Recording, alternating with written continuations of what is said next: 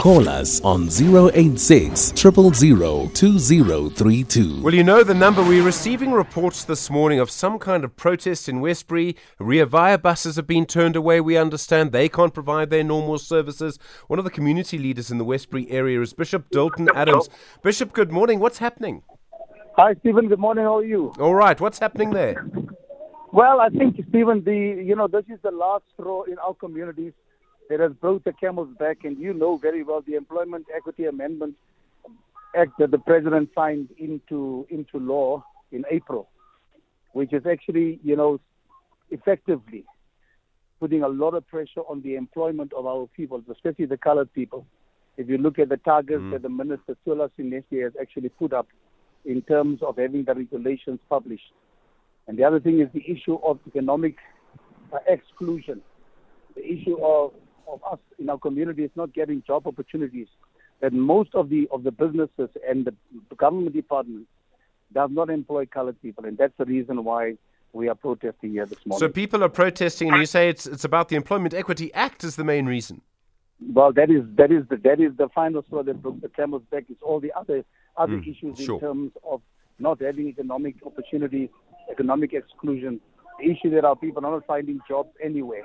And I see we, we are saying that the EEA has actually come to exacerbate the challenge that we have in our community, Stephen.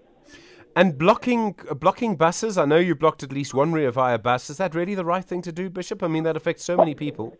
Well, you you gotta you gotta you gotta get the get the, the, the attention of of the authority. I'm meeting with them at 12 o'clock today. The the Gauteng government, where they're coming to Sophiatown police station, where we we want them to see the seriousness of the unemployment. And even if you look at the unemployment rate for colored people, especially colored youth, is higher than than all the other races. It's just a little bit, a big margin of 12%, a small margin of 12% mm. between us and the African blacks.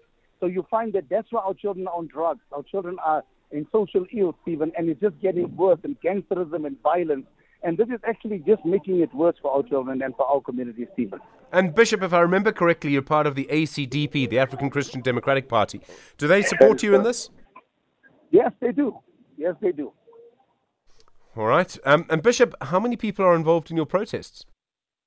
We are about about 500 people now involved in this protest.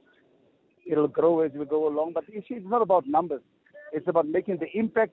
Once we finish here, by say about half past eight, the traffic will flow nine o'clock, and then we will go to different businesses and give them letters where we are demanding that our people be employed, especially our communities that stays in this area. And that is our challenge, Stephen. So we'll be going to businesses, businesses like ShopRite Checkers, we're going to South Bakers, we're going to TDC government buildings, Helen Joseph Hospital, Rahima Moosa Hospital, all the businesses. We'll be giving them letters and then we're giving our final memorandum to the Premier, the government's office, uh, the Premier's office at 12 o'clock at the Sophiatown Police Station. So, what are you demanding from the Helen Joseph Hospital? They have enough problems, Bishop. They don't need a protest there today. yeah, they have a lot of problems. Stephen, you are correct. And the, one of the major problems is that you look at the, the, the exclusion of our communities, which is not even a stone's throw away. The outshore people are not getting jobs. They're not getting procurement. They're not even considered for any anything that happens to Helen Joseph. It's like it's an island on its own.